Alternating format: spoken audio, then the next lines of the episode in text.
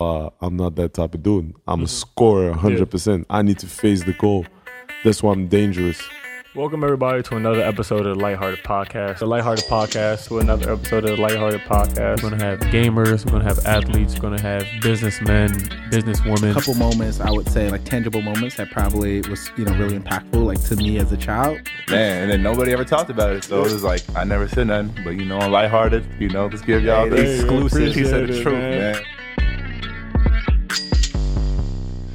What's going on, everybody? Welcome back to another episode of the Lighthearted Podcast. This is your co host, Matt Hillman, without my other co host, Josh Hart. Unfortunately, um, our schedules were not able to line up for this intro, so I am going to be doing it solo. However, uh, I'm going to keep it short and sweet, and the reason I'm going to do that is because we don't have a guest this episode. Uh, we had a lot of people reach out to us on Instagram, Twitter, whatever, saying, you know, we love the interviews, we love the guests. You know, you guys have amazing guests, but we do we we want to know more about you. So, you know, we decided we would do one episode where we just pretty much interview one another. Um, and I think this is actually our longest episode yet, but we really just talk for about an hour and a half about you know our lives and our upbringings and our careers, and you know, I think that that kind of speaks for itself. So, you know, no sense in doing a super long intro. Um, but you know, here for a, couple life life updates. First things first, my birthday was yesterday. Uh, actually, by the time this episode comes out, it'll have been two days ago. So December second. Thank you. Yes, you guys can sing if you want. Uh, I turned twenty six. Bittersweet feeling. Definitely feel like I'm getting old, but at the same time, um, you know, excited about how the first 26 have gone and you know hopefully the the next go go better or just as good if not better. Um, but you know that's that's been good. Um, i'm in miami right now actually for art basel uh, which for those of you that don't know it's a um, it's a week long sort of like art festival uh, that happens in miami every year. Uh, but it's like they take over the entire city. So it's not just like one festival. It's like a bunch of different little ones and galleries and artists come from all over the world and there's a bunch of like parties and brand activations. And uh, it's just a really really cool time to be in miami. Uh, one of our clients is doing a really cool activation. So that's what brings you know, me and, my team down here. So i'm down here for the week working from here. And then I'm gonna be back in LA uh, on Saturday. So I've been traveling quite a bit. I was in uh, I was in Dallas uh, last week, and then from there I went to New Orleans to see the Pelicans game, and then from there I went to Philly for Thanksgiving, and then from there I went to DC to see some friends, and then back to Philly to celebrate my birthday with my family, and now I'm down in Miami. So I'm I'm definitely uh, definitely exhausted. For I don't know if you guys can hear it in my voice or not, but I'm definitely uh, getting over a little a little cold. I definitely ran myself into the ground a little bit, but um, but now all is well. Um, I'm trying to think what other life updates we have. Um, I had a, a there was a Forbes article that came out about uh, Cut and Sew, my my company. Uh, I think it was about two weeks ago, but uh, that was incredible for us. We we work, you know, we've worked tirelessly to build this this company, and um, it's it's it's a funny thing being a marketing agency because you your job is to market other people and other companies, and oftentimes when you do that so much, it can be hard to forget it's hard to remember to market yourself because we spend so much time helping other people build their brands so for that reason you know an article talking about us and what we do was was huge. And uh shout out to chris chris dodson who uh who wrote that piece. Incredible. You made us you made us sound way cooler than we actually are and for that i'll be uh, forever grateful um but that was that was a big moment i, I as a kid i like well not maybe not as a kid but as like a young adult who was very interested in the business world, being in Forbes was always a huge goal of mine. Um, and so to see, you know, our company there uh, was pretty special. I remember myself, Sean, my two partners, Sean and Devin, started in Sean's apartment, you know, damn near two years ago. Um, and to, so to see, you know, our picture and our name on Forbes meant meant a lot. Um, but anyway, enough about that. We'll, we'll we talk about all this uh, in the episode. So I'm not gonna. I'm not even gonna really do a heart to heart this episode because the whole episode is just full of Josh and I asking each other questions. Um, but I do want to announce our winner. Shout out to our sponsor Venmo. Uh, for those of you that are new here, we give away a thousand dollars every week to a lucky winner. All you have to do is follow Venmo, follow Lighthearted on social media, and then add Lighthearted Podcast as a friend on Venmo, and you'll automatically be qualified to enter. And that's it. We give away a thousand dollars every week. It's pretty simple. Um, so this week's winner is Paris Wise. Of course, the one week we get like an easy name to pronounce. Josh isn't isn't here. For those of you that are that listen week over week, you know that Josh can't isn't great at pronouncing people's names, and he messes it up 10, 10 times out of ten. However, more often than not, we're getting very difficult names, and I don't I don't blame him because it is hard to pronounce. But this was an easy one, and and he wasn't here for it. So, Paris Wise, shout out to you. You will be getting a Venmo shortly. Um, but yeah, I mean, like like I said, that's really it on my end. I, I want to keep it short because this episode is so long. Um, I really really hope you guys enjoy it. Uh, like I said, you know, we we love interviewing other people. We love telling other people's stories, but uh, we just had a bunch of people asking us more about ours, and we try and we try and do it a little bit at the beginning of every episode for like ten to fifteen minutes, just so you guys know what's going on in our lives. But um, you know, we, we just wanted to take it a step further and, and really go all the way back and, and think about our lives in the same way that we think about our guests and how we got to where we are and what's what's important to us and so on and so forth. So, uh, you know, let us know if you love it. Let us know if you hate it. But um, you know, hopefully you guys uh, you guys listen and hey, if you make it all the way through this one, you're you're a real one because I this is I think it was almost hour forty five if I'm not mistaken.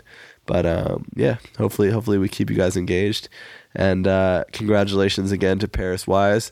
Guys, we're giving away money through the end of 2019, so it's not too late to enter. All you have to do is add Lighthearted Podcast as a friend, and uh, we'll take it from there. So appreciate you guys tuning in. And without further ado, this is the Josh Hart and Matt Hillman episode of the Lighthearted Podcast.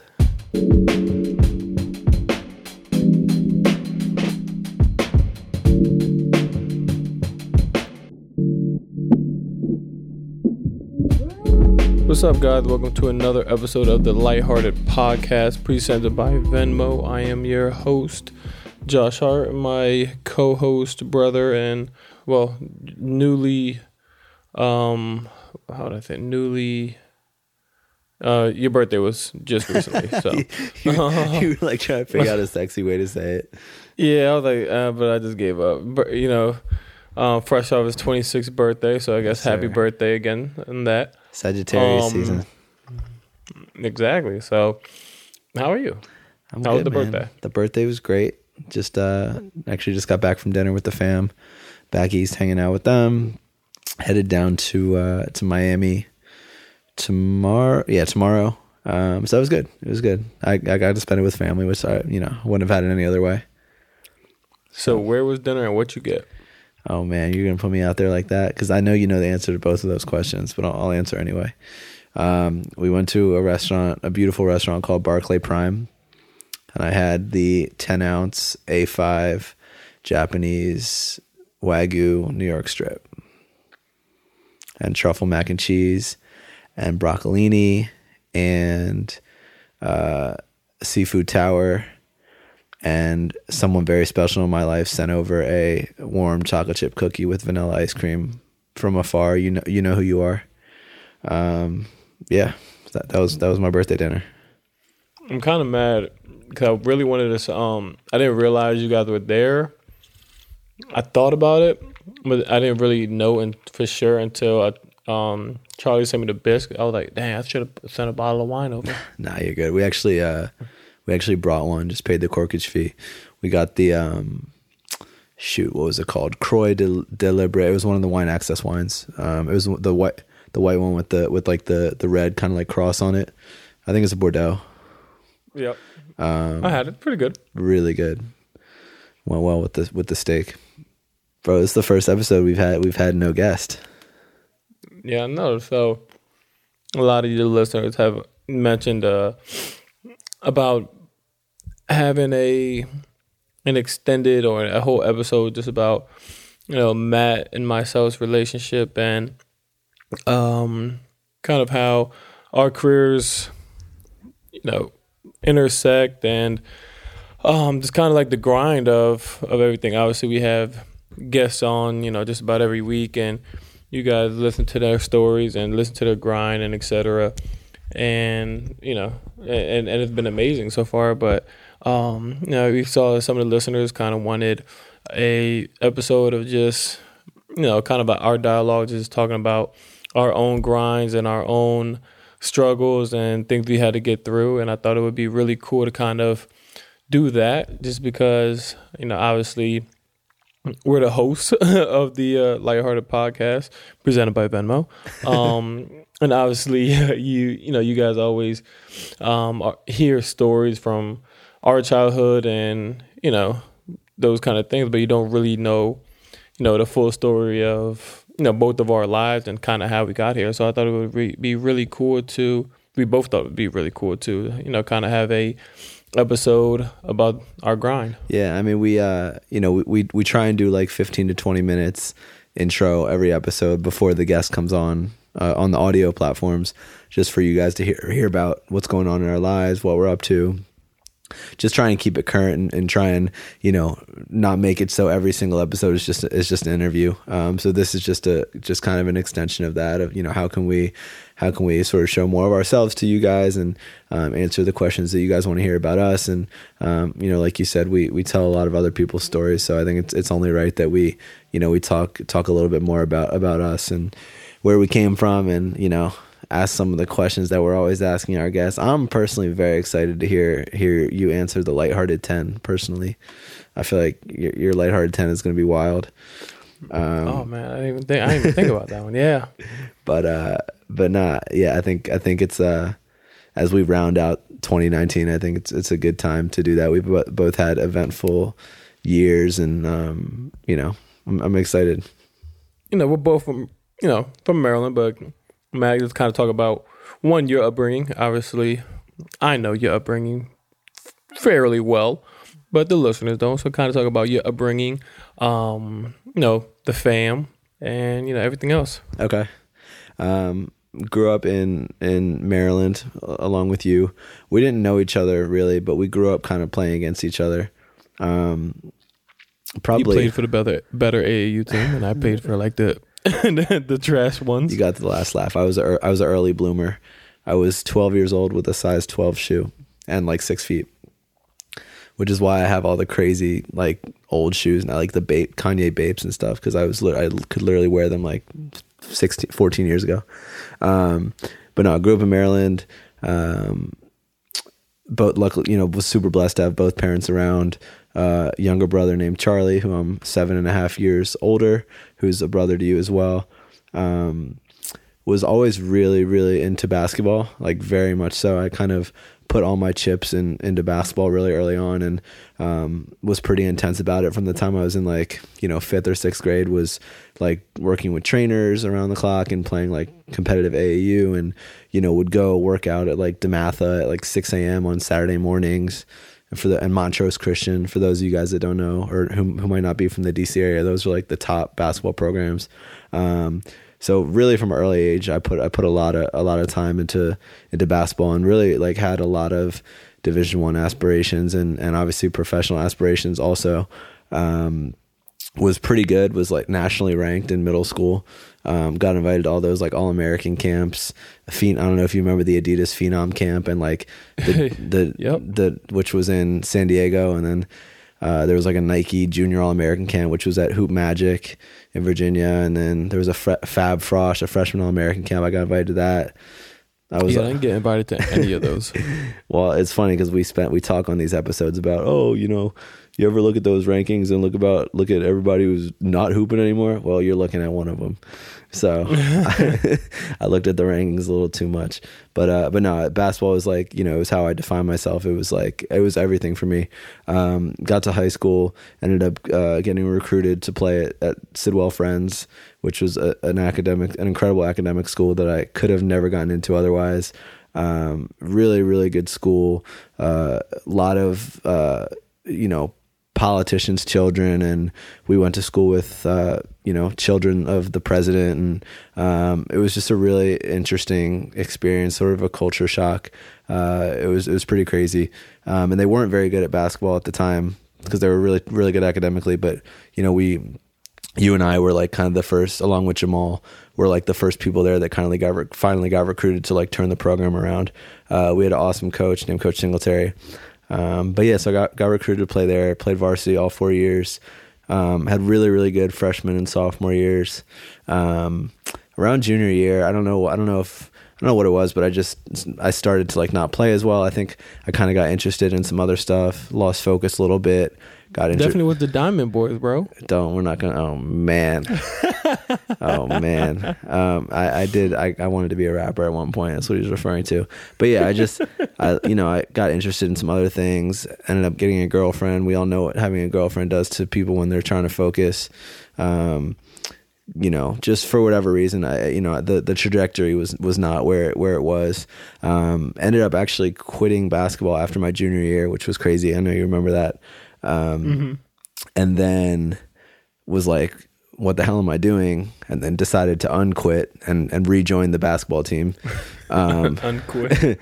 but as as anybody who's who played basketball or any sport knows, you know, if you want to play in college, you're, the summer before your senior year is like everything. Um, and I didn't play AAU that year because I had quit. Um, and then I decided to we won't say quit. We'll say retired. yeah, I retired, resigned.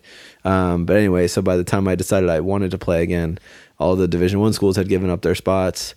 Ended up going to a Division Three school called Carnegie Mellon in Pittsburgh, which is another amazing school that I could have not gotten into without basketball. So I'm super grateful for that.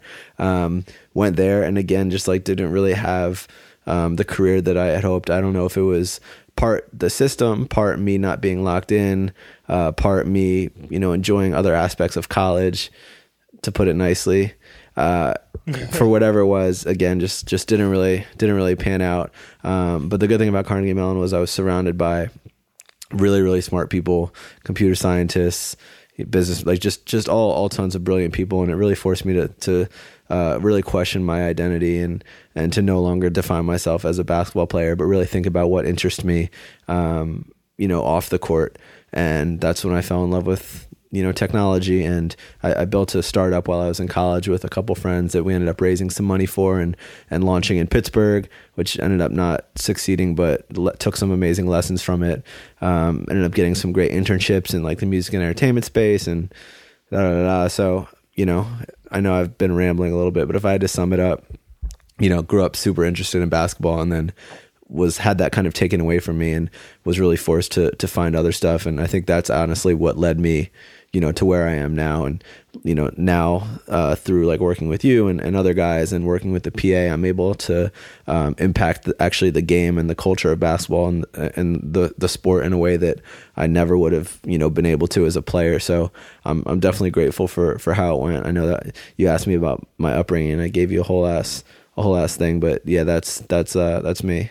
Yeah, and I think that that's always, you know, for a lot of our guests that we have on here, um, and obviously including yourself, like you, you never really know what you're gonna do. You always have like a dream and you always have a plan, but it's like, you know, it's it's always about the work and the grind. And you know, for you, it's like, oh, you know, you grew up kind of put. I don't want to say put all your eggs in that, you know, that basket of, of basketball, but um, you really wanted to focus on it. But then as time went on, you had other interests and other passions and things you thought you, you know you could really do well and really exceed at. You know, that's kind of like the cool part about your grind is because, you know, it'd be random times in college. I think it was right when you got out of college or towards like the end of um I want to say when you got out of college. I think it's like when you started doing like the internship with Sony and you thought you wanted to do something in the music space. It was so funny because like you would text me randomly at like two o'clock. Like it had it had to be like you know during college, probably like your junior senior year of college. Like you'd text me at like two o'clock and you'd be like, like we're having a conversation. You're like, yeah, I'm in the studio with like G Herbo or something like. I'm just sending them like, yo, what? Like, what was really going through my mind was like, I'm like, yo, what is this like little white dude from Gaithersburg, Maryland? How did he like just get into like the studio with with like G Herbo and, and and all that stuff? And I think like one time you text me, um, I think it was at a, at a G Herbo uh, Herbo show. I think it was like a brawl that like that just like popped off, and you were like, "Yeah, man, I, la- I laid a hit in, and I and I you know I, I bobbed the weave out of there," and I'm just thinking, I'm like, wow, my man went from, you know, wanted to play basketball, then wanted to, you know, be a rapper with the Diamond Boys. Shout out Diamond Boys.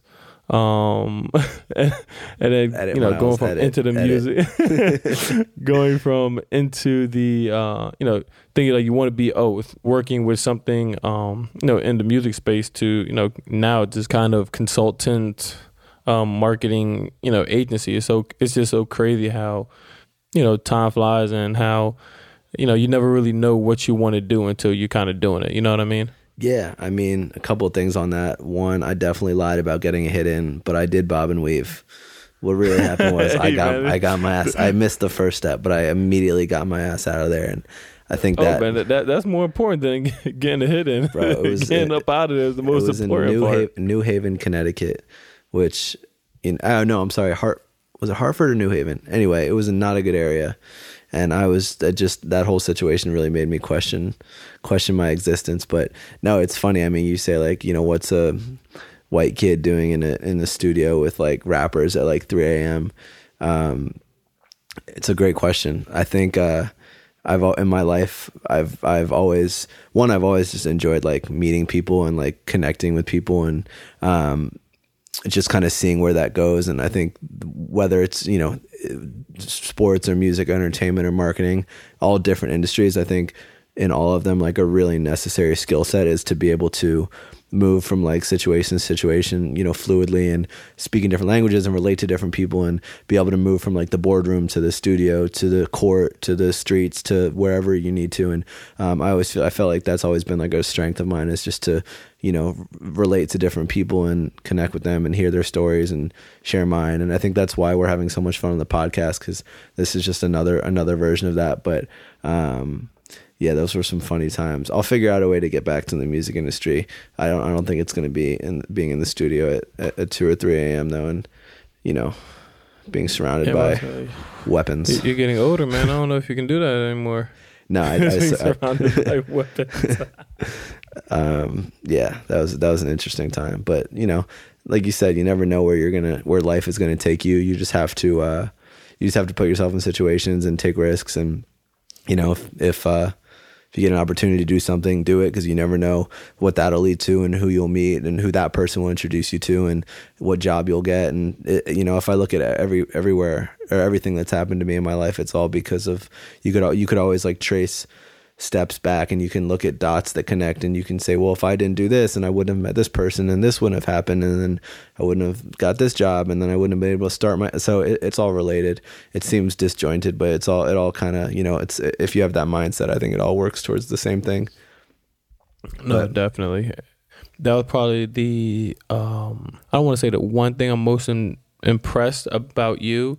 Um or I'd say two things. Would probably be just the kind of, you know, the grind aspect of what we kind of talked about, you know, cuz you know, like I said, you know, going from you know, in the studio with rappers at two in the morning to, you know, obviously interning at Sony, then, you know, interning at CAA in the mailroom and, um, you know, working for a different agency, you know, with, I don't even know who that guy was that you worked for in the marina. And then, you know, kind of branching out, doing your own thing, just kind of like that grind aspect, but also the, um, the networking, like how, how well uh, you're able to network. And I think that's something that, I think a lot of people kind of overlook, and I, I think that's probably one of the most important things in just business in general.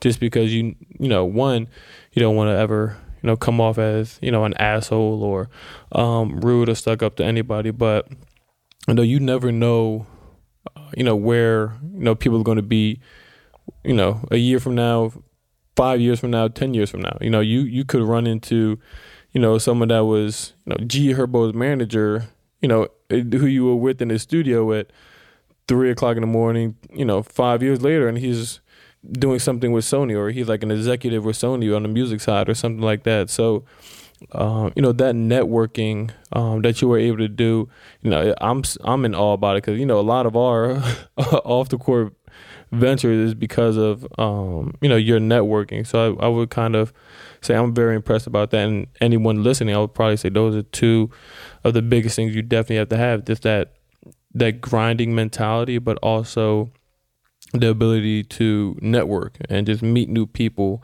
and you know stay in touch with those people just because you never know you know you, you never know where they will be you never know where you will be and you know if you do that you know things go by so much smoother I appreciate that, bro. I mean, it's it's definitely something I take pride in, and um, it's it's something that is really difficult, but also, like you said, really important. Like if you know, obviously, having a great network and, and, and being a good networker is never a replacement for you know doing great work. But if you're able to build that network for yourself everything just happens so so much easier for you. If it's like you know a client has an idea it's like oh cool. I know the right person from this place that can make this happen. Or oh you know a client wants to work with a certain athlete or influencer. Oh cool. I know that person. Like you just you know i tend to take take it for granted almost you know how how much easier I'm able to get things done because of the the networking that that I've I've done for myself over the over the years over the, the course of my career. And um, you know a situation that I'm able to do that might take one second you know to someone watching it they're like oh that only took Matt a second. He wasn't you know working that hard. Or um, you know you know it's easy to compare to say like hey you know I'm I'm sitting behind a, a desk for 10 hours. Um, but it's like you know Matt just made you know one one connection or or one phone call and like you know was able to get a lot done. Um, and my my answer to that would be yes it took one second but it really took you know 10 years of building that network and because you really never know um, when you know first of all you build relationships for the right reasons and connect with people and add value and help them but at the same time you never know who in your network you know will be able to assist you at any given moment. So to not only continue building it but also nurture you know every relationship that you have and and continue to add value and stay stay relevant and stay top of mind to people is like really a full-time it's a full-time job really. Um, and you know i'm glad to hear you hear you say that and hear you appreciate it because i you know i feel good about some of the stuff that we got going on and you know like you said we've done some cool stuff from the investment side and all that and um, you know we're you know both continuing to expand our network yeah, no, definitely. And like that's what's so it's just so cool. Obviously, you know, networking, like you said, it's not an easy thing to do, you know, just going and having, you know, kind of full blown conversation with people you just met, you know, ten minutes ago and stuff like that. But um, like I said, you never know where anyone's gonna be. Like there's people who picked me up for pre-draft workouts, you know, from the airport, and you know, there might be like a, a random like video coordinator for, um, you know, for one organization. Then you know, I'm what three years in the league now, so that was my junior year in college, and some of those guys now are, uh, you know, in front office positions and uh, on coaching staffs and those kind of things. So it's like you always want to treat them, you know, properly, just because as a person that's what you want to be. But that networking aspect is always so you know so important, even in my you know my line of work, because you know one people talk. You know, it's a it's a small world out there, um, and like I said, you just never know where you know people are going to be. So yeah, I mean look at look at uh, Griff. Right, Griff started as an intern with the Phoenix Suns, yep. and slowly worked his way up, and, and now is one of the most highly regarded, you know, minds in the game. So, yep, Spoelstra, and you know, you you can just go down the list of people that've been in, or at least just in the NBA, and then that's just one uh, profession where people just you know grinded from an intern or a video coordinator, and now they're you know, calling the shots and they're, you know, making the plays and they're the ones that's like, you know, negotiating those contracts. yeah. So, you know, you just never know. Especially too in the league. Like how many times have you heard, you know, we, we always talk about it. Once you get a label, whether it's on the court or off the court, it's really hard to shed that label. So it's like, how many times have you heard someone be like, "Oh, like you know, he could play, but he's an asshole, he's a headache, or he's gonna he's gonna give the front office trouble." And then you hear of guys who are like, "Yeah, he's good, but like he's an amazing locker room guy and like he's not going to give us a headache and, and not only that but he'll make everybody around him you know better. Yeah i mean there's i mean obviously i don't want to you know there's a couple of people that kind of pop into my mind when you know when we have that conversation but uh, i don't want to you know put their names out there single them out or anything like that but you know there's guys in the league who's probably you know that, that are not in the league sorry that are oh my god just so talented you know, there's, you know, probably the one of, if not the most talented basketball player like I've ever seen play, ever played with, or whatever.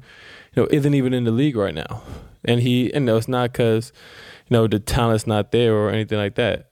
It's just and, and not that they're assholes, but it's just you, know, you always want to be treating people the right way, and you want to be a great locker room guy. You want to be a great team guy, and you know you said it in one, you know one of the interviews before. You know some people get paid just to not be headaches. Some people get paid just to be professionals because you need that kind of culture um, in the locker room, but you need that kind of culture in you know other professions, not even basketball. You, you know, just good people who do things the right way, and you know it, it, it's crazy because you know there be people that you were like, oh man, these could, these dudes could really be, you know, a great NBA player, a great you know great businessman or whatever, but they just don't, and they got all the tools and all the talent, but it's just you know they just don't all put it together in the right way.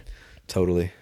Um, I want to take a step back though, because we dove into my childhood a little bit. I want to talk about talk about your upbringing. You know, where you're from, what you were like as a kid, what you were into when when you discovered basketball, your relationship with your parents, all that. Um, yeah, so obviously, uh, I grew up in Silver Spring, Maryland. Um, you know, the biggest thing for me, after, like you know, like you, I was very fortunate to have uh, a mother and a father both in my life. Um, I had, you know, and, and, anyone that knows them or knows about them is just kind of two hardworking, you know, blue collar, pe- you know, people. My dad was a wait waiter. No, my dad was a chef. My mom was a waitress. I always get it mixed up. Um, uh, and you know, that's kind of how they met. One, they were both from St. Louis, so they kind of moved to Maryland. Um, and, and that's kind of how they met. But for me, it was always, um, no, just grinding. And then I started playing basketball at a very early age, probably around seven, just because I had a older brother and an older sister who both played basketball. So I was the the baby that always got um shout out young you know, Biz. bullied. uh, I was I was the young kid. I always got bullied. Um, that that would try to tag along with them and try to play pickup and stuff like that with you know their friends and those you know the older kids. So that was um, kind of my childhood. You know, we we were um, like I said, two you know hardworking people. You know, we didn't have um, a bunch of excess money. You know, you know my my parents made sure um, we were able to kind of do you know whatever we wanted to do, and you know kind of whatever we loved to do, and um, you know very fortunate for that. Went to private school, you know, just all the way up till tenth grade, till I got you know recruited to to Sidwell Friends School, which I had no idea how hard it was going to be academically until I got there. And I knew after the first day, I was like, "Oh boy, this is going to be a this is going to be a long year." But you know, things kind of just aligned perfectly. Unfortunately, uh, after my tenth grade year, I was asked not to come back to Sidwell Friends School, but luckily I had uh, great parents and classmates and teammates, you know, guys like yourself, um, Jamal Lewis, uh, Phil McGloin, uh, you know, Nikki Bravo. I can go down the list. Like, obviously, your parents. Uh, you know, th- there's this. I just I don't want to. You know, Dave McGloin. I don't want to leave anybody out. I'm trying to make sure I get everybody in there. But um, you know, to kind of just help me be reinstated back into Sidwell, and you know, things kind of took off from there academically um, I felt like I made strides, and you know, obviously, I was fortunate enough to get a you know basketball scholarship to Villanova, and um, and, you know, and you got to probably figure it out from there. it's all it's all she wrote. nah, but bro, your I mean, your story is crazy because you know, obviously, we we've known each other for so long, and I'm I'm you know I'm very used to you know the Josh of today.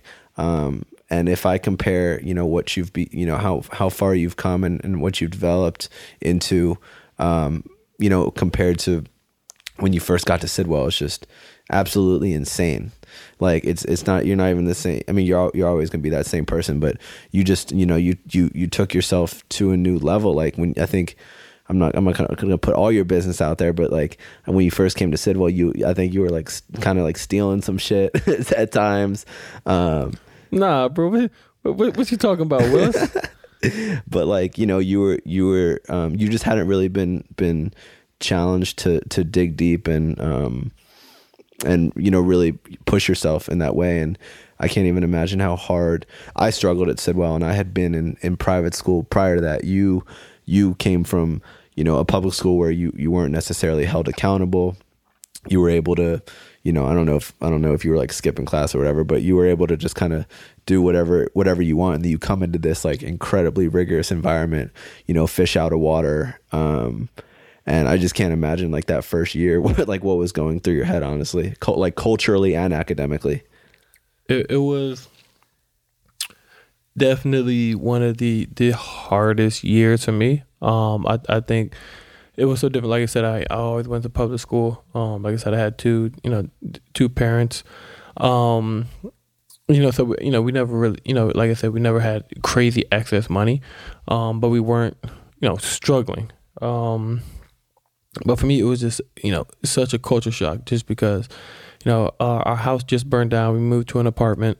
You know, I went from oh, going out there like when you, you know when you see when you guys are on the street or whatever you're driving and you see like kids on the side of the street like with a sign and a bucket like you know trying to get money for you know playing in a tournament you know in Florida or something like that like that was me like that's what I did like I you know that's kind of like how I was able to fund myself to go to like basketball camps and how I was able to um, fund um, myself and the family to go to like uh, Florida when we played in nationals and stuff like that. So like, you know, I went, you know, went from that, um, you know, that kind of lifestyle to um, Sidwell, which was totally different because obviously it was on the total opposite side of the spectrum. I went from, you know, from public school to a place where people paid thirty three thousand dollars a year, you know, to go to school. It was like a full blown like college tuition type thing. So like I would walk around and you know people would be leaving like like north faces around and like back back then at least i don't know about everywhere else but in maryland like when i was in high school like north faces like no like those were the shits it was like if you had a north face like you're like you're popping or whatever so people just like leaving north faces around like they'll be in the lost and found like it would just be like random stuff like that like people leaving wallets around, leave, people leave just leaving like just just crazy stuff. I'm just sitting there. I'm like, yo, bro, what? Like, what is this? And obviously, academically, it was like I swear to God, like I I thought people were speaking different languages. Like it, it just wasn't kind of what I was used to. And like I would, you know, I'll answer a question, and I'm like, oh, I got this. Like I'll write like a little essay question, whatever and then I'll get it back, and it's like a like a C minus D, and it's like yeah, you know, you, you kind of just scratching surface. You got to go, you got to go deeper. And I was just sitting there like like, um, well, you know, what are they talking about? Like what? And you know, I, I like read other people's, um, you know, answers, and I'm just sitting there thinking like, yo, what are they even talking about? Like, I don't know how to explicate these poems. I don't know how to like dive down, eat, you know, into like old English, talking about um, like what were what were some of the stuff that we used to read? Oh man, Um, like Canterbury Self-Design- Tales, Yeah, Canterbury Tales. Great Expectations, Charles Dickens. Great, yeah, like I like that old Romeo English and stuff. Juliet. I could not do it, and like it was such a struggle for me. Just that you know that part of it. Like the only thing that really like I was like I felt like I fit in wise was just basketball, just because like I said, you know, you know I talked about academically. I talked about kind of like a little bit of lifestyle change. You know, obviously everyone there kind of had money, so like people would go off campus and go to eat. You know, to go to Chipotle, to go to um, you know, what was Z Burger? Z-Burger. You know, with around there, McDonald's and stuff like that. And I'm just like, yeah, no, I'll just eat in the cafeteria just because like I didn't have any like spare money to to eat at those like random places. And it's like looking back, I'm like, dang, like you know, it's like seven dollars for a burrito, but like that was you know that was kind of like the reality of it. And now you got Um, a now you got a Chipotle for life free free burrito card. exactly, Full bro. Like, circle. Why? Why I told you like it's so crazy for me just because like I um just did a barter deal with a car company out here, Supreme Auto. Shout out to Supreme Auto. Um, which I'm gonna do some stuff with uh soon. But like you know, I got a, a an all blacked out Tahoe. Um, so I actually got that picked up uh probably a little bit less than a week ago. I want to say. You know, I you know came home and I'm just sitting there thinking like like dog, like this is like crazy for me. Like I own a house, you know, in front of the house I have three cars. And it's like, you know, I grew up obviously we had a house and then when that burned down we you know we had a uh, you know an apartment but you know sometimes we we might have one car you know sometimes we you know we didn't have a car at all and it was taking the buses the places. uh, you you know when I used to play little league football I used to take buses you know with full like like pads cleats and all that And it was, you it know was to football practice How many of you were in that two bedroom? Because uh, you had two, you, both your parents, both your siblings, and then did any of your siblings have like significant others that would sometimes stay with you too? Yeah, so we had um you know my parents, we had my brother, my sister, and then my brother had a kid that he knew from his childhood. I guess had a family tragedy or whatever. So he kind of um we- you know my dad kind of took him in, just kind of being the person he is.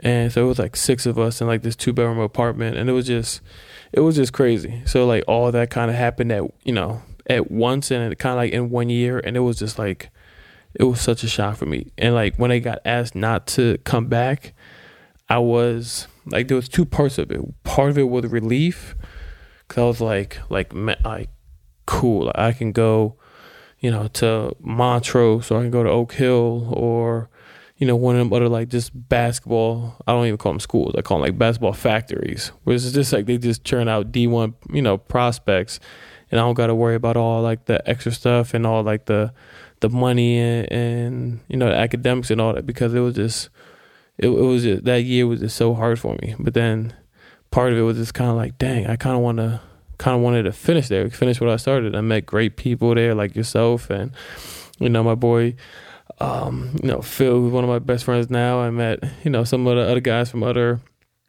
you know schools. I met my you know my girlfriend now, who was like one of my best friends at the time there, and it was just like Halloween, No, it was like sophomore that year. two I remember that. Yeah, yeah. You know what? Side note, if, just so everyone knows, when I said I got kicked out, and a lot of people rallied behind me to um, kind of get me reinstated back in the Citadel, my girlfriend did not do a. Oh, it was it was crickets. She- it was crickets. Yeah, she didn't write a letter to the headmaster like a lot of the kids. She didn't do phone calls. She didn't do a meeting. She didn't even write on the Facebook the Facebook group wall. Like we had a Facebook group. Let Josh didn't even do stay was the name of the group. Yeah, let Josh stay. I don't even know if she added the added the group. It'd be your own, bro. and this was That's supposed to be one of my close friends at the time. So anyone, if you're you know a listener or whatever, and you see her and you recognize her, like give her a little bit of shit. Tell her Like, keep dang. that same energy. Yeah, keep that same energy. Um, but no, it's just, I mean, even obviously, like, you know, I was there for it, so I, I know the story, but even just like hearing us talk about it again is so crazy because, you know, if I fast forward to now, and then this isn't even, not even counting the fact that you were, you know, a four year, four year guy at Villanova, um, you know, did well there. But the fact that, I mean, now, I think like the reputation and the the brand that like you've built for yourself in the NBA is like you know really really high character, really smart, business savvy, you know innovative. You know you're you have a podcast, you're investing in startups, you're leading the charge in the gaming space. You have a LinkedIn. Like that's not just something that all NBA players do. I think a lot of guys just hoop, and so the fact that one you're doing it is is is awesome, but the fact that you're doing it and you ever like think about like the things that you're doing now, the things that you think about where you're at from a business standpoint, and then think about like that kid sophomore year who was like about to get kicked out, who didn't want to think about anything other than basketball. Um, sometimes, some like for me, I, I just think like, you know, that it's just so different for me. Um, just because obviously I always wanted this life and always um dreamed of it, but like it's just so surreal to actually be in it. Like I said, like it'll be random times where I'll be driving or like I'll you know pull up, you know, I'll just you know drive to the park, you know, into my driveway. I'm just thinking like, dang, like this is this is crazy. Or if there's like a you know an an article or I get like a different sponsor deal for like you know a gaming company. I'm like, man, I used to just playing, you know, in high school. Just know, when we did have a system, like I had PS2, didn't have a PS3. I kind of didn't have Xbox 360 because we couldn't afford those two. Um, but like now, I'm just like, yo, this is this is crazy because I always dreamed about it, and I'm not going to sit here and be like, oh yeah, I always thought um, this would happen because I didn't, because I you know I I just didn't know.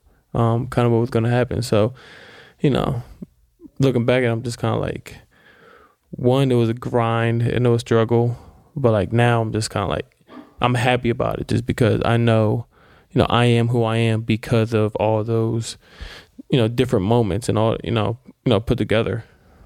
Yeah, for sure. For sure. I mean, and even from a basketball standpoint in high school, like there were some times Singletary drove me through a damn wall. I wanted to kill that man. Oh yeah, facts. Yeah. Without a doubt. I mean, between him and Coach Wright, you had two two coaches for four years. I mean, each eight years total. That or three. You were at well three years, four years at um Villanova. Seven years of just getting like your shit handed to you from a from a coach and like really you know challenging you to be a even my better person. Even my uh, freshman year, my freshman year in high school, where I went to Wheaton, I kind of had. He wasn't as strict, but he like his name was like Sharif Hashim, but he was he was on my ass, and it would just be about just random stuff. What you know, it might be on the court, like he he doesn't think I'm doing you know everything I'm supposed to be doing, or like you know like off the court. And obviously, public school like you know, it's the thing to be the cool kid. So like I was trying to be like one of the cool kids. I was like the, you know, one of the jocks, uh, you know, the freshman playing on varsity, stuff like that. So I'll be, you know, kind of chilling. I had my swag. I would like sag my pants and stuff like that.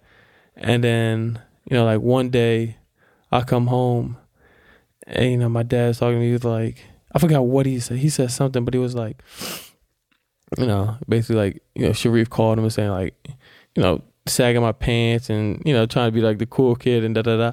And my dad was like, let me get one more phone call like this. And you won't have, you won't be wearing jeans for the rest of the year. You'll be wearing like shorts and you'll be like, it was just stuff like that. So it was like I had eight years of people just kind of just holding me accountable, you know, on the basketball court, but most importantly, off of the basketball court.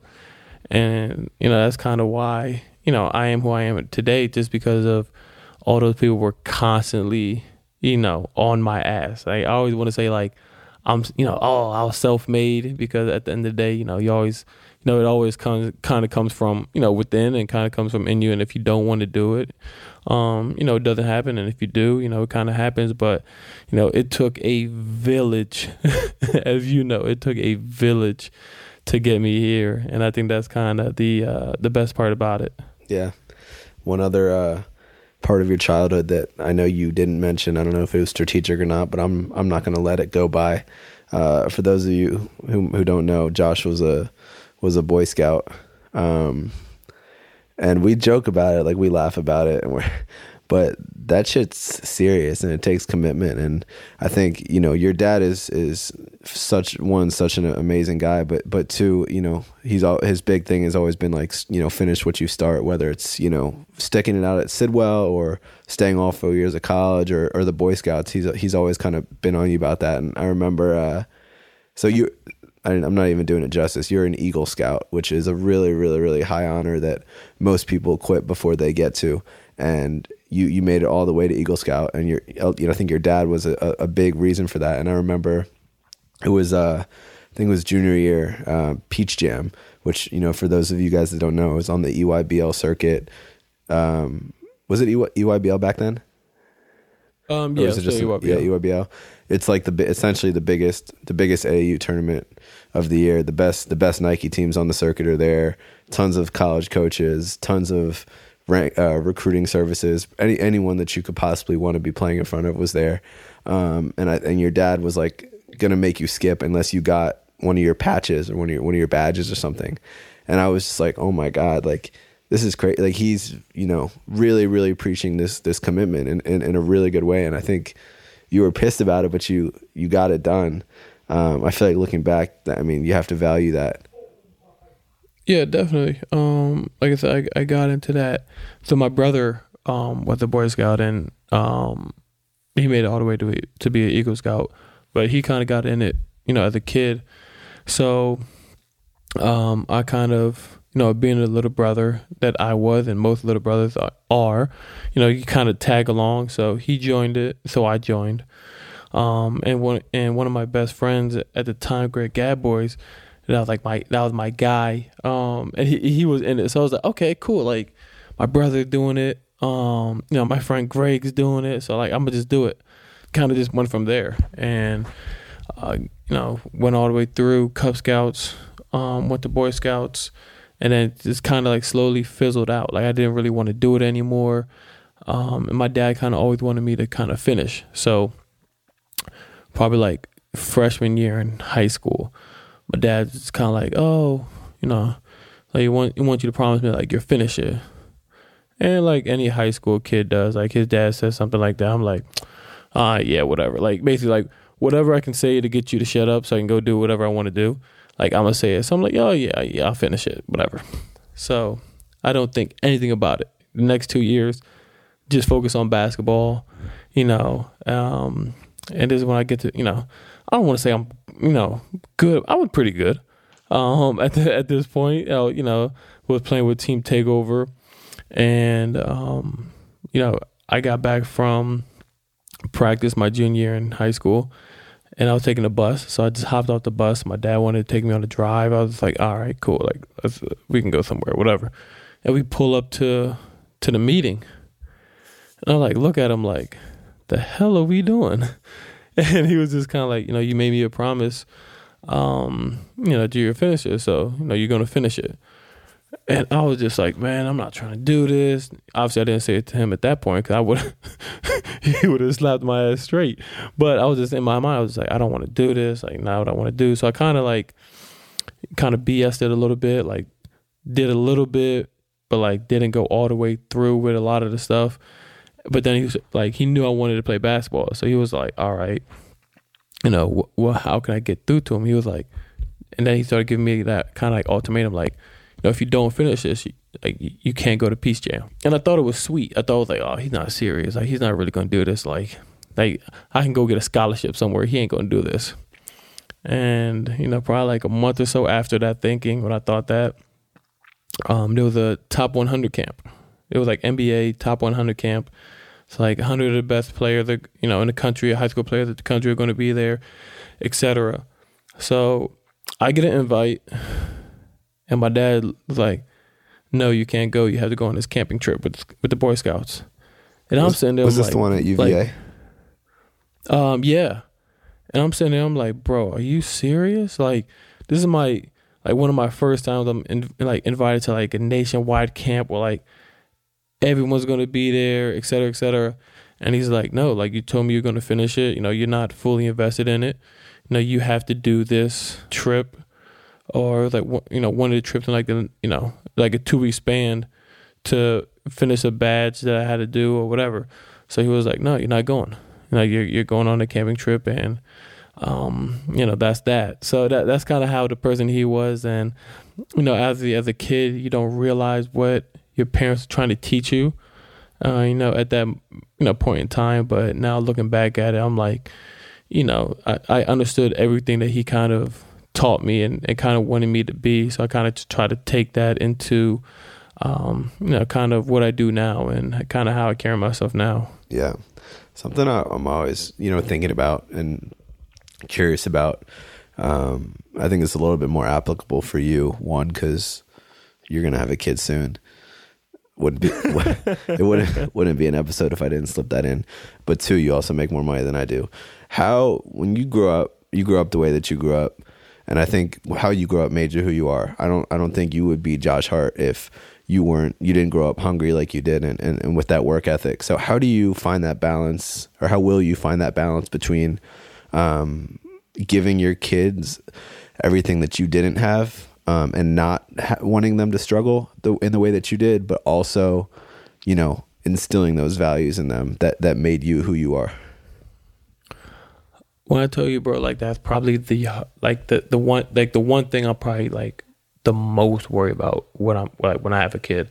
And because it, bro, you, you know, treat your kids like you treat your dog, they're gonna. they're, oh my god, they're, they're gonna, be, be so good. bad. They're gonna be so bad, bro. Like, and it's and I talk to Shannon about this all the time. She gives me so much um like shit for it because she's like, like you can't discipline your dog. How you think you're gonna discipline your kids? Da da da da da da.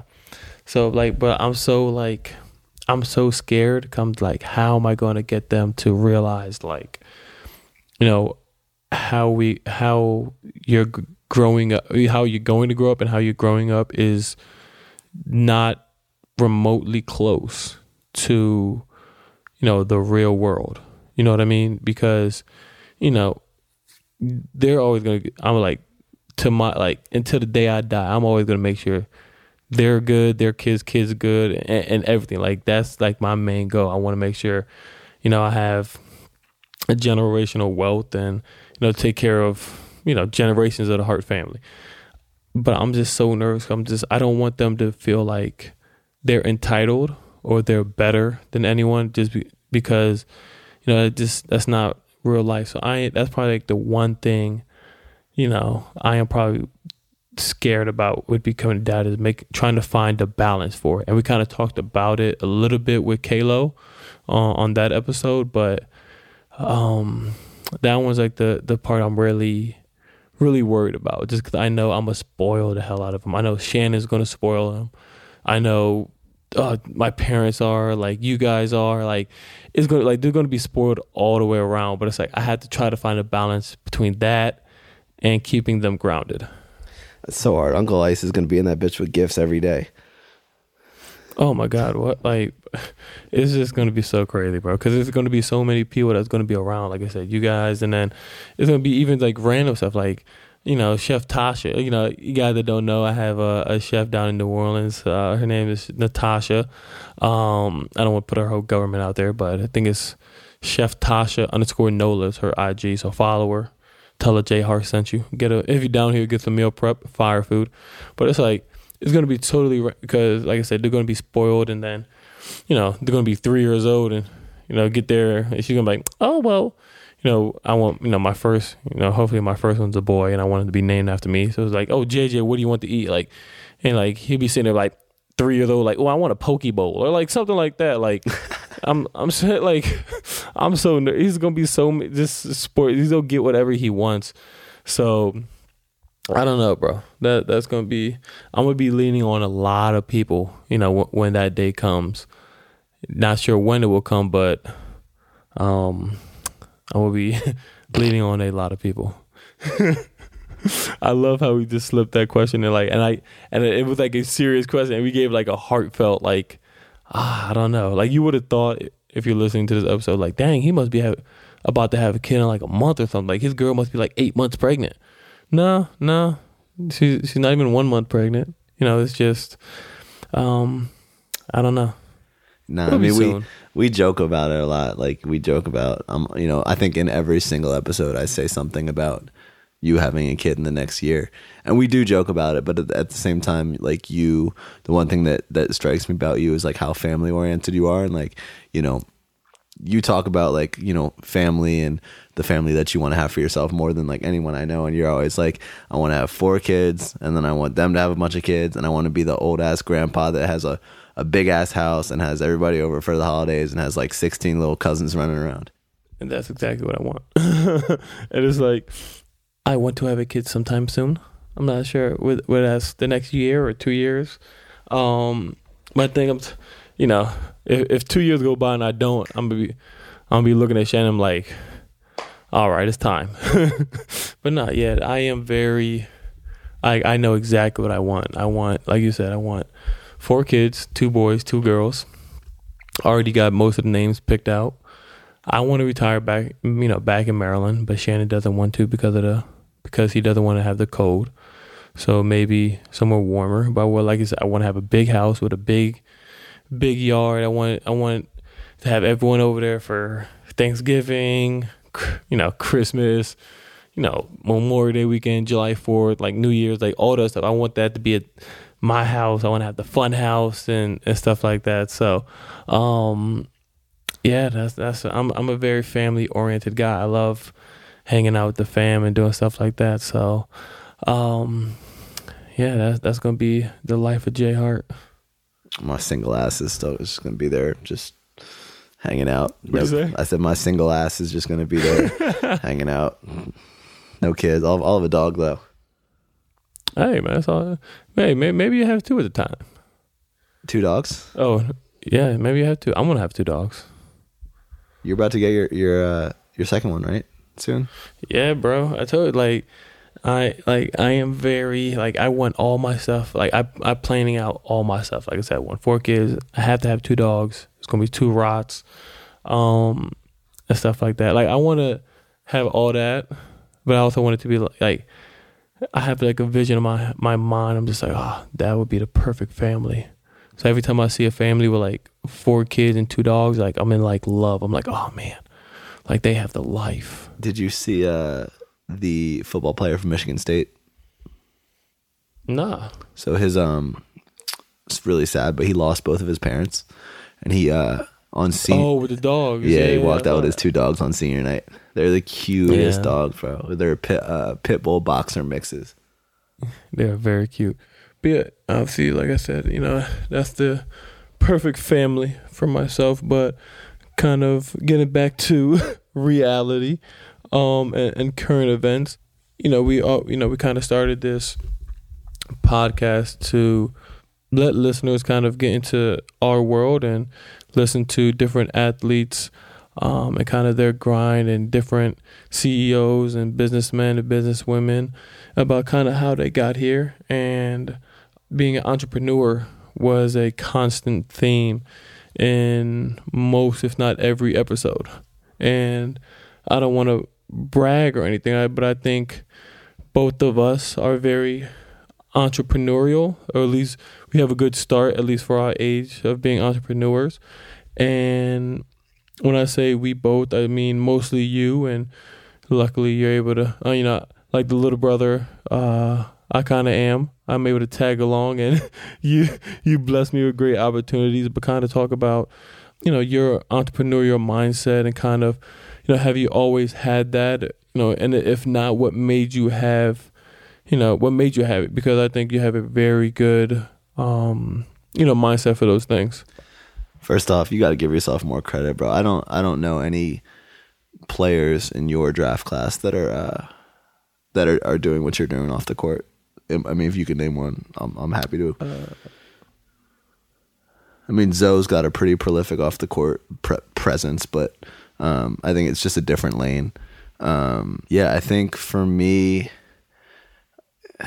I, I first off, I've, I've always had a problem with uh, authority. I didn't. I don't. I, I never reacted well to being told what to do or when to do it. Even back in in high school with Coach Singletary, like I, you know, as much of a headache as he gave me, I think I gave him one right back.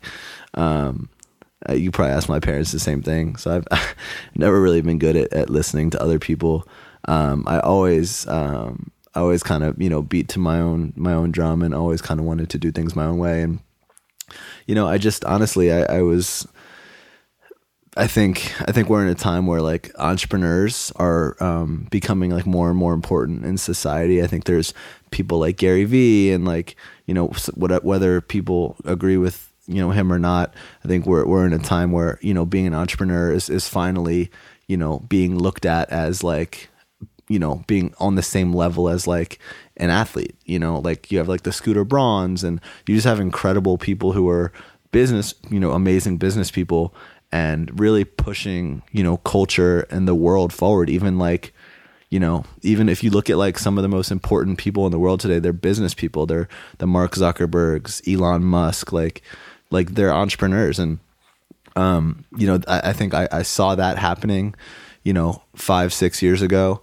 Um, it's what I wanted for myself. I, I you know, I studied those people. I, you know, I started to think about what I want to do and what I want to be and you know ultimately what I what I arrived at and I think what what most people will probably agree with is that the really the only way to have true freedom and, and true wealth is to is owner is to have ownership and and to own your own shit um and you could have an amazing paying job but if you are you know reporting somewhere on a at a certain certain time every day for other for other people it's going to be really hard to to build real wealth and real ownership and, and actually have freedom because that's that's why we work and that's why we we make money at the end of the day is to have freedom to, to not have to think about money and to do what, what it is that we want and to live the lives that we want is, is really about freedom. And um, you know I just saw that early on and I wanted that for myself and I figured you know starting a company is always risky but it's probably the longer I wait, the riskier it is. And I think that sounds backwards to some people. I think some people would say, well,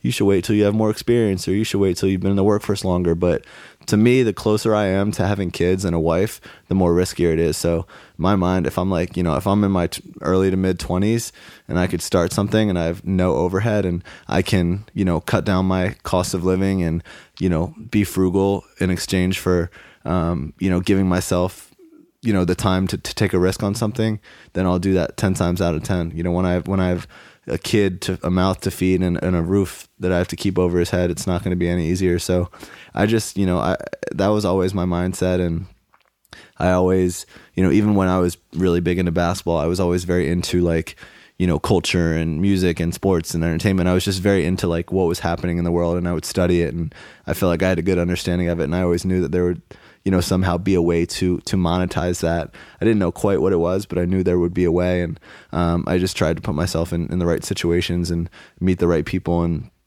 you know now i'm finally at a point where um, i'm able to take everything that i'm passionate about and actually get get paid to you know to do it um, and to help people understand it and to help the, help them implement it into their daily lives. And um, you know i i you know in the same way that that you know you feel like you're you're living the life that you always wanted to live. I think you know for me for for the majority of the first part of my life i wanted to be doing what you're doing. I wanted to like get paid to play basketball. But as that became less and less of a reality in my mind i was like all right well what's the next best thing? What will allow me to stay competitive um, stay you know stay motivated um, hopefully gain some recognition from it um, because you know whether people want to admit it or not, they all want to be highly regarded.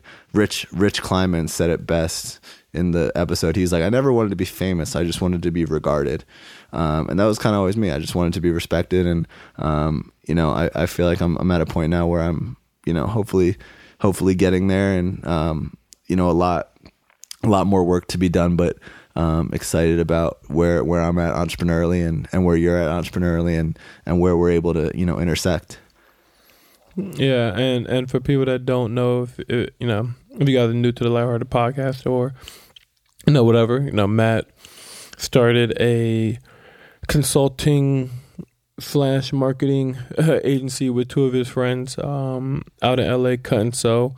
Um, but you talked about you know the risks and you know being frugal. And so just kind of talk about like when you guys started like what was going through your mind? Because obviously there's there's so much you know there's an amount of fear because you're like oh like what if this doesn't work out? Like i might be wasting you know a year two years of my life or like i'm quitting a job where you know i kind of have a little bit of stability to go into something where you know i have no idea what can happen. So kind of talk about that and also talk about you know the frugal part because frugal in LA, like it doesn't it doesn't really go together. Like that's not the norm. LA, you know, you walk down to a block and you see two Lambos, a Ferrari, and a Rolls Royce, and everyone has watches and you know designer clothes and everything like that. So kind of talk about as someone who's you know 24, 25, 26, putting the you know the business in front of yourself and you know not going with the fancy cars or the fancy watches or the fancy clothes and just you know buckling down and saving your money and kind of really investing and involving yourself with really what you want to do yeah i mean first off that was I'll- a very long question nah, it was, it was a great it was a great one. I mean, I'll be the first to admit I'm not perfect. You know, you know probably better than anyone. You've you've seen me at my moments. You've seen me make an impulse purchase here and there. You know, you had me uh you had me go to Beverly Hills to buy your girlfriend a bag that you that you that you forgot to get her for a gift and then I came back with a watch for myself. So, yep you know, uh, by no means am I perfect. I've, I've had a couple slip ups. I, I like nice things, as, as does everybody. That being said, you know, I do keep the bigger picture in mind, and I do. uh, You know, I'm finally at a point in my life where where I value, you know, I value having cash in the bank. I, I really do. I to me that's freedom. To me, like you know, it, it, the more the more capital that you can accumulate, that the more that you can you know act how you know live the life that you want to live not from a material standpoint but from a from a happiness and from like a freedom standpoint so you know i I'm not even necessarily answering your question directly, but when we first started, it was it was terrifying. It was it was very very risky. You know, I went from a, a job where I got a paycheck every two weeks to starting something where you know who knows how long it would take uh, for us to to be able to pay ourselves. Luckily, it happened very very quickly. Um, you know, pretty shortly after we started our company, we had you know a client paying us a monthly a monthly retainer which was which was awesome and it really allowed us to build from there and and kind of continue to grow the business and get one you know one more client and one more and one more but um, you know it's, it's it's it was scary. Anytime you go from um, having you know a job with a steady paycheck to foregoing that it, it, it is scary. But like i said to my earlier point about you know having cash that's what i mean you know that that cash gives you freedom. When you're confident in what you've saved when you're living within your means when you're not you know splurging and, and spending money on stupid things you have the freedom to take risks and bet on yourself and forecast out you know how how many months of expenses you have saved up what your monthly budget is and and how long you can really afford to go without making money um, and i think that's what most people don't really do is um, they want to live the life that they're not quite ready to yet. So I think that any and like I said, I've done it. Like I've I've I've definitely fallen victim to that. By no means am I perfect, but I think that a lot of people, you know, in our generation would rather like look rich than be rich, if that makes sense. Um, and I think when you when you're really good about saving, that's when you can take the risks, bet on yourself, start that business that you've always wanted to start, and then really be rich. So I was nervous, but I was also confident because I, you know, like I said, I had some money saved up. I, I felt like it was a calculated risk. I felt like my floor was very high. I was a collegiate basketball player at a top 25 university. It, worst case, I could go get a job that could pay me fine. But if that's my worst case, then who would I who would I be to not take advantage of the situation that I was given both both through my own hard work and, and through just God given, you know, blessings, who would I be to not take that risk and, and bet on myself and, and try and own my own shit. And to me, I'm all about, you know, low low risk, high reward situations. Um, and to me that was one of those, right? You went to a great school, you either, you know, take a couple months when you're in your 20s to start a business that could then turn into you know a multi-million dollar business. With the worst case being you go get a job like when you put it that way it's like how are more people not you know kind of taking these risks? But that was really that was the situation in my head and i just you know when i broke it down like that i was like i gotta you know i gotta do this and i, I found two great amazing partners and we were off to the races. One of the things like I always said was I was very impressed. It was you know the grind and you know you have to have so much you know resilience so much I don't know grind I guess to to really branch off and kind of start doing your own thing even though you know you could fall flat on your face. But um you know I think that's you know impressive for anyone to do but just you know impressive of a 20 you know 24 year old you know kid to go and do Yeah, I mean, if you think about your life and and all the situations that you've overcome, and there's like been forks where it's like you could have done one thing or you could have gone another. Like you could have left Sidwell or you could have stayed. You stayed and you ended up, you know, having a great career at Villanova. You could have gone after your junior year and still made the league, but instead you came back for your senior year, had a better showing in every category statistically, and then got guaranteed money in the first round. Like all every everything that you you do in your life, you could trace back to a series of decisions, and each one of those decisions is like you know you can break them down and and you can really figure out like is this calculated? Like for you, for example, you're like, um, you know, granted there could have been such unforeseen situations like you getting hurt your senior year, which obviously you couldn't have couldn't have controlled against, but it's a calculated risk. You're like, I've shown what I could do.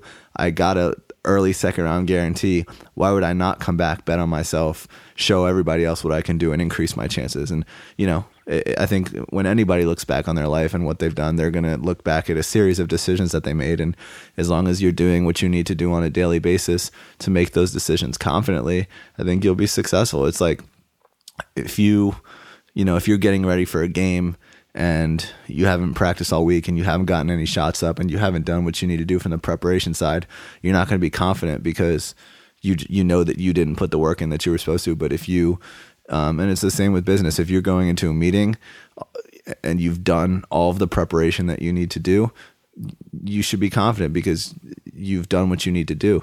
Um, I feel like life's the same way. So, um, one thing I do I, I want to do before we before we finish up is um, you know we talked we talked about my entrepreneurial stuff and like I said we've we've alluded to to yours, but um, you know we, there's been a lot of talk, especially in the Rich Kleiman episode about you know athletes being their own CEOs and, and their own empires really and, and, and really starting to look at um, their careers differently. So when you think of, you know, when it's all said and done, well, actually, this is going to be a two part question. Um, first off, break down like your off the court endeavors so far from, you know, that you're passionate about right now from an investment standpoint, from, you know, businesses you're building, such as this one that we're doing right now, um, to like brand partnerships, and then also the second part, where do you see your your you know when you're all said and done? Um, I know where you see you know you're on, you're on the court career, but what, do you see? Where do you see your off the court career um, having? What do you see? You know it looking like when when it's all said and done, and like what do you look for in opportunities? Yeah, I mean, well, I guess uh, to what what do I look for It's definitely things that are organic and things that you know that I, I actually genuinely love and generally use every day and and things like that. Like some of my biggest um I don't want to say sponsors. I want to say my biggest partnerships because I think it's a partnership. Um, you know, like Turtle Beach. You know, one of my favorite partnerships. I don't, you know, I don't. Okay, I don't want to say one of my favorite because I feel like a lot of all my partnerships are kind of steered away from the first year of just working with someone for you know to get a quick check to now really being passionate and you know with who I work with and like I said Turtle Beach know they you know my headphone company um, who's a big gaming headphone company uh, you know I love gaming I love um, the competitiveness I love the uh, camaraderie it builds the the opportunity to meet new people and talk to new people and you know that I'll never get a chance to talk to. So I love gaming, and that and Turtle kind of has that similar mentality of just kind of bringing people together. So I loved um, and kind of jumped at the opportunity to work with them. You know, who Wine Access. You know, Wine Access. I, everyone that knows me knows I, I you know I'm starting to really love wine, and I and I love the the process of it. I love the finish, uh, the you know the finished product of it but you know, you know, that was something I was very passionate about, and I kind of jumped at the opportunity. Shout out to you for helping facilitate that opportunity. God, what are some other ones? Um, Chipotle, obviously, everyone. I love Chipotle. I eat Chipotle before every flight, um, so I had to do that. Mike and Ike's. I'm still holding on to faith that we'll get that partnership finalized and figured out. but, but you know, I, I, I eat Mike and Ike's you know, before every game. I eat it on the bench of some games. Um, any other partnerships? What what else am I missing? Um, well, we have a new one that uh, we're not able to talk about yet because Yeah. the company hasn't launched yet, but it's um, it's going to be awesome, and it, it involves gaming and content and working with other um, other talent like yourself, and um, I think that's really all we can say. But that's that's going to be one that's that's super you know super organic for you, and um, another thing too is you know that that you know we've spoken about is like the value of your name is so important, um, especially, and it's even more valuable when you're aligning with something that you believe in because, or a, an area that you're passionate about because then it actually makes sense and it feels right. Um, and I think you know, you, to your credit, you're starting to think about equity more too. It's like you know, you're you're blessed to have a main job that that pays the bills and, and makes you you know a really good amount of money. So how do you get ownership and you know in, in brands and how do you come to the table and, and shift that conversation and say no, I don't I don't want you to pay me X a month. I want, you know, I want a piece of the company. I want to help grow this with you. Yeah, and and there's a risk to that just because, you know, that company can go belly up, you know, a year after working, you know, working together and and launching, and now you're kind of like asked out. You can't really get that, you know, that money, or you can't cash out on that equity. But um, like you said, I'm fortunate enough to have an amazing day job that that pays very well, um, and I can, you know, go and take risks like that. And I think that's something that at first I wasn't kind of with. I was with, like I said before, just kind of making a quick check and, you know, just seeing the money that, I have just kind of increase, but now um, I'm more particular who I want to work with and the opportunities and the details of you know how we work together. And you know, equity is a huge um, a huge thing. Uh, you know, and and I think equity and stuff and that aspect and that thinking um, helps create generational wealth, and that's something that I want to do. Um, it's something that I want my brand to be, and even when I'm done playing basketball, I want to be able to just kind of continue to support myself and my family and et cetera. So that's something that, um, you know, I'm blessed enough to to really do, and lucky enough I have a voice to do those things. Yeah. Talk about the uh, the investment side of things because I know you've made a couple and, and most of them you know have really been in, in areas that you're passionate about and, and are authentic to you and we've talked about it but you know the the the days of athletes investing in car washes and like restaurant franchises and you know their cousins whatever type of company or, or over athletes are smarter and they're teaming up with the right people and they're investing in the right things. So you know talk about some of the investments you made and, and, and why you're excited about them Yeah, so um, some of the investments I made, uh, FaZe Clan, uh, you know, people that don't know the esports organization, who I think is the the best esports organization.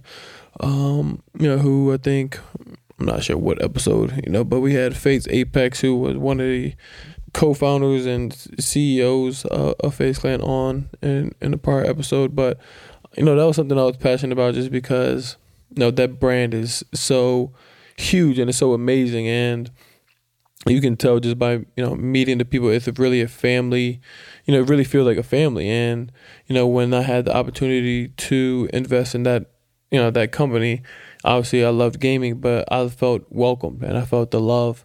And you know i believed in you know the people running it. And you know that's kind of why um, I wanted to be a part of it, and I was lucky enough that they, you know, gave me that opportunity. Um, so that's one. Um, And shout out, Lemon shout Perf- out, FaZe Clan. I I don't think we're able to say the val- what the valuation was when we invested because it wasn't public. But what we can say is that FaZe uh, was just ranked number four on Forbes's uh, list of most uh, most valuable companies in the gaming space. They were uh, they're valued at 250 million, which is definitely more than it was when we invested. Yes, sir. Shout out to FaZe.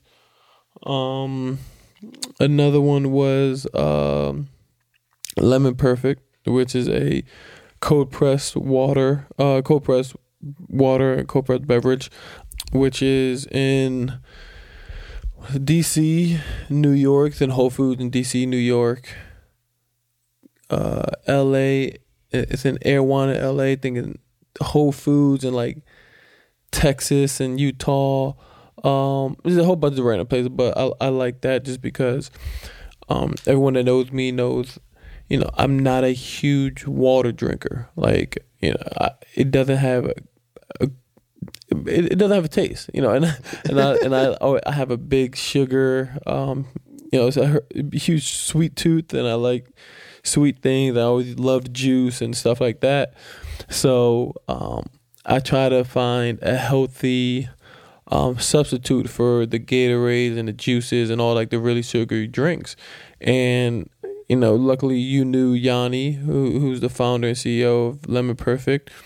Um, you know, and, and brought it to me, and I was like, "Yo, I love it. Like the product was amazing. I loved the product from day one, and it was just something that, you know, I loved the product. I loved the um, vision of it to kind of get um, a healthier beverage um, to you know the masses at a reasonable price.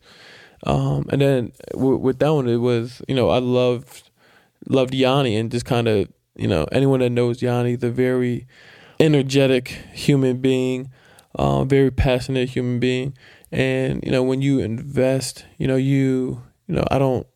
Sometimes I look at the company and I look at the numbers, but I kind of learned from from your pops to kind of invest in the people, and and my dad also. Um, he always kind of taught me to, in that that growing up, but just kind of invest in people. And he was someone I was like, yo, you know, you just know he's gonna be successful with just how he carries himself. Um, what else do I invest in? Um, Play versus. play versus. Um, we had Delane Parnell, the the CEO and uh, founder of Play Versus, which um, is another gaming s- startup that Matt and myself invested in. And you know, those that don't know what Play Versus is or didn't hear that episode, it is a way for you for kids in high school to compete, you know, at the state level, you know, with video games. So now you know you can win a state championship in football and soccer, basketball, whatever. But now you can also do that in um, you know video games, and I think that was huge because it helps. You know, I was one of the kids like I would have loved to be able to compete, um, you know, in a in a tournament like that or a state sanctioned match or whatever. You know, playing video games in high school, and it, it helps. You know, take kids off the streets. It helps have the potential for scholarships and, and things like that. And that's something obviously gaming I'm passionate about and I want to um, always give back to, you know, people less fortunate and those kind of things. So that was something that was really um, close to, to my heart. So I definitely wanted, you know, jumped at that opportunity to work with them. Um, I think I have one more, but I'm, I'm blanking on it. One more uh, Um, investment. Yeah, do I have one more or not? That's it. Um, not with me. You might have done something else. No, I don't think so. So it's just three. We might need to make another one soon. It's been a while. Yeah, I thought I had four. I'm Kind of disappointed right now. But anyway, but no, um, like I said, you know, for for me, you know, it's always about generational wealth, and you're starting to see that more and more with um, you know, athletes. Now we're you know, are starting to get smarter, and it's not just about you know their salary and and and what we get paid and all that. It's about you know generational wealth, and it's about using our platform and using our network to you know make a better life for ourselves and our family. And you see like like Bron is obviously one of the best players ever you know lace him up but one you know just one of the best businessmen there is. And you know you it, it goes from that. So you have that model. Then you have Steph doing what he's doing KD doing what he's doing Iggy doing what they're doing. Like so it, it just trickles down. So you know luckily you know we have those guys and they take some of the hits and they take some of the bullets you know for some of that stuff but for for us you know i'm you know at the pretty end of that totem pole so i don't really take too much hits but um you know it's just amazing just to be able to now you know follow your passions. And it's not just like oh shut up and dribble and just you know play basketball and that's all you focus on. And now it's about you know being able to follow other passions that you have outside of basketball.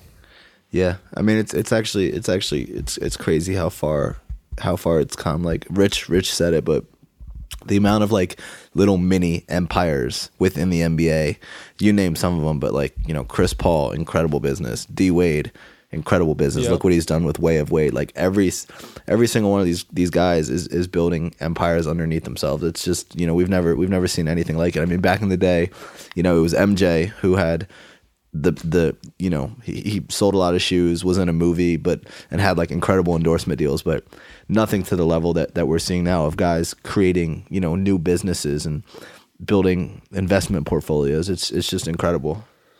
Exactly.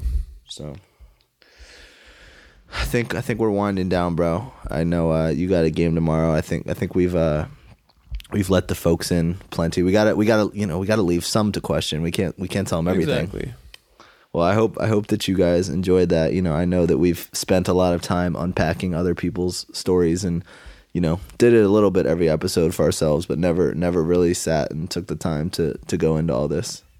Exactly. So hopefully you guys learned a little bit more about um, Matthew and myself, and hopefully we were able to inspire you guys to just kind of keep pushing, keep grinding, and kind of uh, follow you guys' passion. So that's that. And, you know, now we are both going to answer the lighthearted 10. So Oh shit, I forgot. I okay. guess. do you yep. have do you have it up?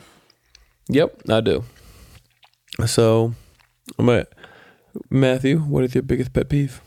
Oh man. Um people wasting uh potential. That's a hell of a pet peeve. Yeah, I hate that shit. I hate it. So many people would could be in your shoes, you know? Not you, but like someone's. What's your biggest pet peeve? Hmm. I I think I know it. People hearing people chew. Yep. Yeah, it's. I feel bad because it's not even like smacking. Like I just hate hearing like the food inside of your mouth, and it's like stuff you can't even control, like apples, carrots, chips, you know, stuff like that. Like I hate it. But if you do smack, like I might smack you. like I hate it. Like it, it's it's probably one of the things I hate the most. Um, wait, yo, I have a suggestion for lighthearted ten. What if uh, what if we try and guess what the other person's answer is going to be? Oh, let's do it. All right. What's the next one? Biggest So- fear. Yep, All right. You can guess my biggest fear. failing. Nah, for well, I'm definitely f- afraid of failing, but for me, it's like losing uh like someone really close to me. Loved one. Nah. Yeah. Yeah, I'm gonna guess yours is not being able to hoop anymore. Nah. I always thought of like probably my biggest fear will probably be not um not being able to take care of my family. That'll probably that'll be my biggest fear. Cause like even if I can't hoop, you know, I'll be I think I, I think I'm a a solid businessman. I can finagle and work with with, with what I have, but um, not be able to provide for my family, that would definitely take the cake as my biggest fear. Once you got a, got a little taste, you can't go back. Exactly. So Um, next one's favorite cartoon growing up. ooh. Um, Yours. Hold on, give me give me give me five seconds to think about what mine is. Okay, I got it. I'm gonna say. Dang, I'm. Was it SpongeBob? Nah, that was number two. I did love SpongeBob. It was uh, Fairly Odd Parents. I was gonna say that. Damn. I was gonna say that, bro. I was like, nah, nah, it's not gonna be. Damn, I was gonna say that. Um, do you know? Do you have yours in your head? Yep. Was it Boondocks? Nope. SpongeBob watching it right now with subtitles. Biggest uh, childhood celebrity crush. Ooh, um, You, yeah, I think you know mine. I know yours. Yeah, you said it. You said it before. It's Meagan Good. Yeah. Mine, hold on, is okay. I don't know. J Lo. Nah, she's dope. But uh, Topanga from Boy Meets World. Well, Do you ever watch Boy Meets. World? um, Don't. anyways. um, what superpower would you want? Ooh. Okay, I got mine. Teleport. Yep. Yes.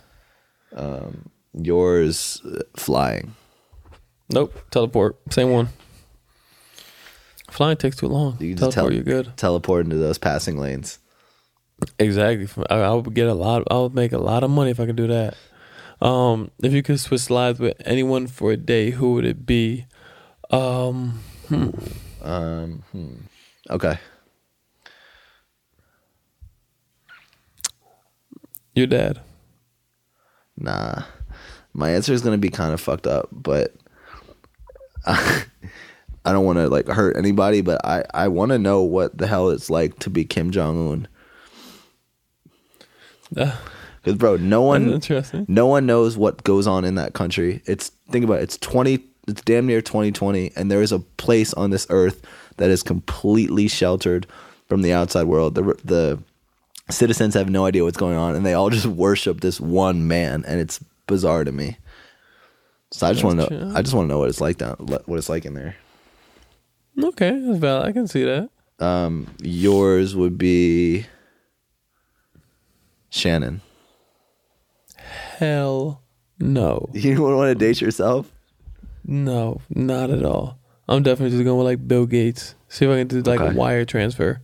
Okay. You know, I'm the I'm the I'm the basic guy. Okay. All right, what profession other than yours would you like to attempt? You probably know mine. Basketball. Yeah. And yours would be a content creator slash gamer. Yeah, definitely. Um, so who would play you in the Matt Hillman slash Josh Hart movie? Oh. Um, ooh, I know who would. I can. s- I was about to say I can see a Mark Wahlberg. Okay, I'll take that. I was gonna say, um, I was gonna say uh, Ben Affleck, but I'll take Mark Wahlberg for sure. Oh, okay. Who, for you, um, what's the the black dude from Criminal Minds who Garcia is always hitting on? Sherman Moore. Shemar Moore. Okay. Shemar Moore. No, hell no. I can't get like a Michael B. Jordan or Will Smith guy. Nah, Will Smith would be good. Will Smith would be good. But Will Shemar would be Moore is a good. good looking guy. I, I just like with him. I just painted in my mind like this picture. Like, oh, like he's just like, you know, like nice guy, but kind of tough at times. Da da da. And then like I saw like an Instagram video of him on this page one time, and it was just so far off from what I actually thought he was going to be like. I, I I was just turned off of it. So Talk to me, Garcia. yeah, yeah. um, what is the title of the current chapter of your life? Ooh, that's tough. That's a tough one. Um. Shit. Um, okay. Oh no, you're what like like the grind or something? Um, I think for me, it's like it's just growth. Like I've learned a lot about myself in the past like year. Made made like you know mistakes that that at the time were very painful, but I think in the long run will like help me a lot in, in terms of my development. So I would yeah I would say like growth. Um, for you, sh- extend me. no, I don't know. Um, uh, consistency. Yeah, that that could be a really good one. Yeah, I mean, Uh, I think for the first time in your career, like you're being given the chance to do what you do on like a consistent basis and work through mistakes, and like you've really developed into the the player that you know you can be. Yeah, I'm with that one. And then the last one, if heaven exists, what do you want to hear God say when you wo- when you arrive? I said mine before. Welcome, my Like, welcome, my nigga. my guy. Um, I know, I'm I'm I'm I'm stealing mine from a from a previous guest. What was that? I forget which guest said it, but someone was like, he wants to hear God say, "Turn around, we're not ready for you yet." I think that was Jerry. I think Jerry said that You can one. go back down on earth for a little more. That's more. a good one. Yeah. That's a good one. So, well, everyone, I hope you guys all enjoyed um, this episode of the Lighthearted Podcast. Obviously, it was a little bit different, um, but we thought it was definitely cool and important for you guys to kind of learn a little bit more about ourselves, what what we've done, and kind of where we are, and you know, etc. So, yeah, hopefully you guys had fun with with this one, and um, I think that's about it. Yes, sir.